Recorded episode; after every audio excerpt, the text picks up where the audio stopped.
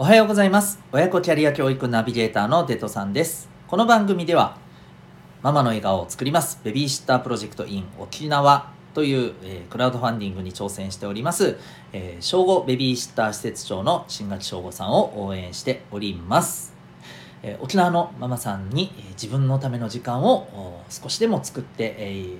ー、いけるようなお手伝いをしたい。そしてママさんが生き生きになって、えー、欲しい。そんな思いでですね、えー、精力的に活動されていらっしゃる方です。よろしければ沖縄ママベビーシッターで、えー、検索いただけましたらこのクラウドファンディングのリンクがトップに来ますので、えー、ぜひチェックしてみてください。応援の方よろしくお願いいたします。残りあと12日となっております。ということで、改めまして、本日は2月2日になりますね。えー、お聴きいただいている小中高生、そして保護者の皆さん、いかがお過ごしでしょうか？えっ、ー、と、あの、先日、えー、僕がこう、最初のオープニングでお話しして、えお話ししたの桜を見ながら、見上げながらお酒を飲もうという計画が挫折したっていうお話をね、えー、前させていただいたと思うんですけど実はですねちょっとですね希望が見えてきたんですよ。今日ちょっとその話を最初にしたいんですけど、えー、まああの簡単に前のお話がどんなだったかというとこうお家で桜の花が散るのを見上げながら酒を飲むっていうものを体験したいとそのために桜を育ててみようということで、えー、桜が散るこのソメイヨシノっていうね、えー、この桜を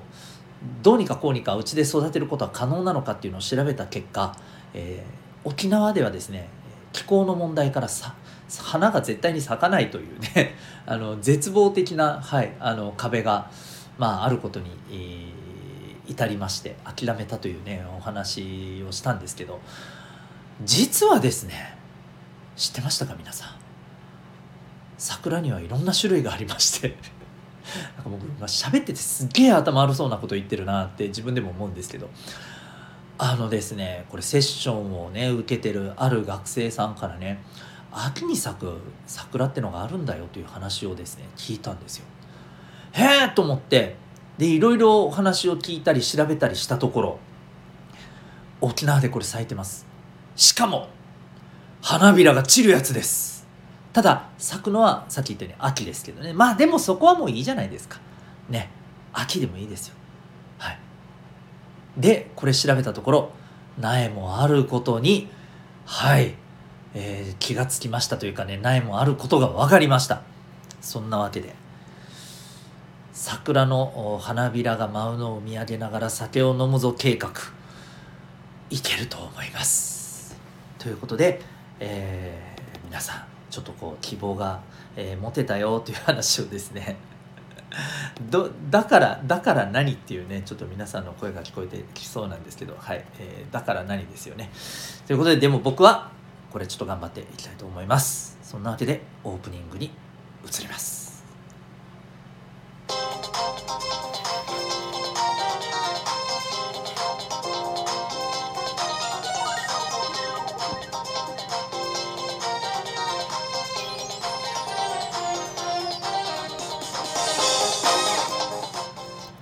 皆さん、日々行動してますか？小中高生の生きる力ジオホームルームのお時間でございます。お相手は私、強みをコーチングで伸ばす親子キャリア教育ナビゲーターのデッドさんでございます。おうち学校とは違う学びと自分の居場所が得られるオンラインコミュニティ民学も運営しております。この番組では小中高生の皆さんに人間関係や将来勉強などの悩み解決に役立つ情報や日常がとちょっぴり楽しくなるエピソードをシェアしております。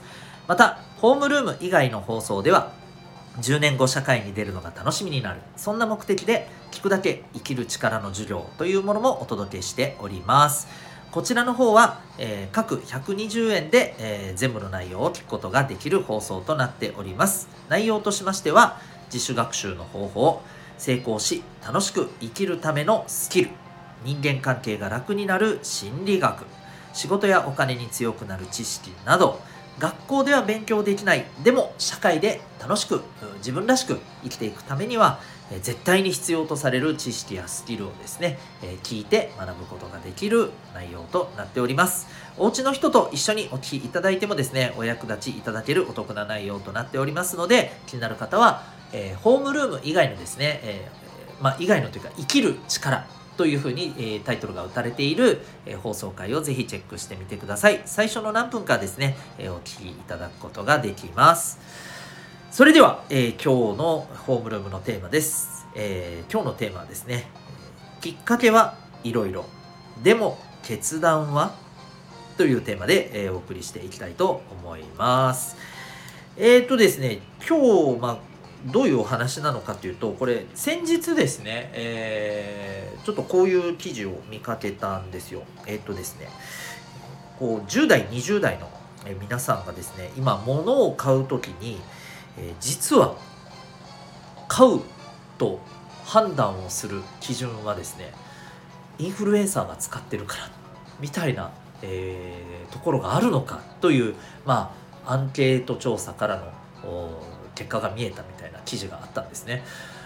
でうーん本当にそうなのかなと思いつつもまあもしそうだとしたらそれってってちょっと思ったので、はい、今日の内容なんですけれども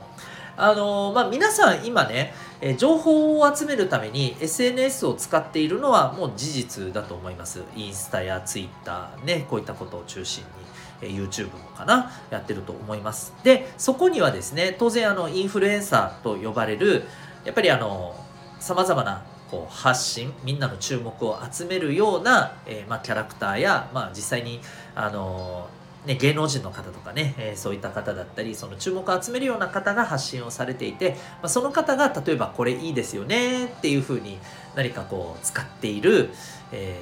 ー、まあ、何かしらの品物があって、まあ、これがあの私も欲しいっていうことでね、えー、買うと、ま、そういう流れがあるのはあの事実だと思うんですけどこれ皆さんあの知るきっかけはねインフルエンサーの方が使ってて「へえこんなのあるんだおお良さげだね」っていうのは全然いいと思うんですよ。あのぶっちゃけ私もあのめちゃくちゃあります。特に本とかあの、えー、ねすごくあのやっぱり僕本もう狂ったようにね読んでる人間なので、えー、例えばよく本を読んでるようなねインフルエンサーの方がですねやっぱ「この本いいですよ」って言ったら「おっ!」と思ってすぐやっぱチェックするんですよ。ただねただですよ購入するかどうかっていうのはこれやっぱり僕がしっかり判断して買ってます。はい。本当にあ僕が見て自分にとってこれあ今自分にとって絶対プラスになりそうだなと思ったらあの購入しますけどでも見てみて、うん、まあ良さげだけど今じゃないかなって思ったらやっぱり僕は見送ってますあのもちろんね例えばお気に入りとかさあのいつでもねまた、えー、探せるように、えー、ストックはしておいて情報自体はね、うん、その上でえっ、ー、とこう見送ってますけれどもやっぱり大事なのはですね自分の頭と心で決断することだと思うんですよ。きっかけはインフルエンサーとかいろんなね、えー、情報でいいと思うんですよね。でなんでかっていうとこれ別に物を買う時だけの話じゃなくてですね何かをやろうっていう時もあるいは、えー、まあ、何かしらねこうインフルエンサーの方がこういう時ってこうした方がいいよみたいなことも発信されたりしてるじゃないですか。でそういったアドバイスとか、えー、もですよ本当にそれいいのかっていう話なんですよね。うん、結局のところ、え、自分にとってそれがプラスなのかどうかっていうのはやっぱり分かんないじゃないですか。なので まずいいよと思ったらじゃあそのいいなとどうしようかなとえやってみようかな買ってみようかなって思ったものをですね、えちゃんと自分なりに情報をまた集めてほしいんですよそれについての。でそれでもってですよ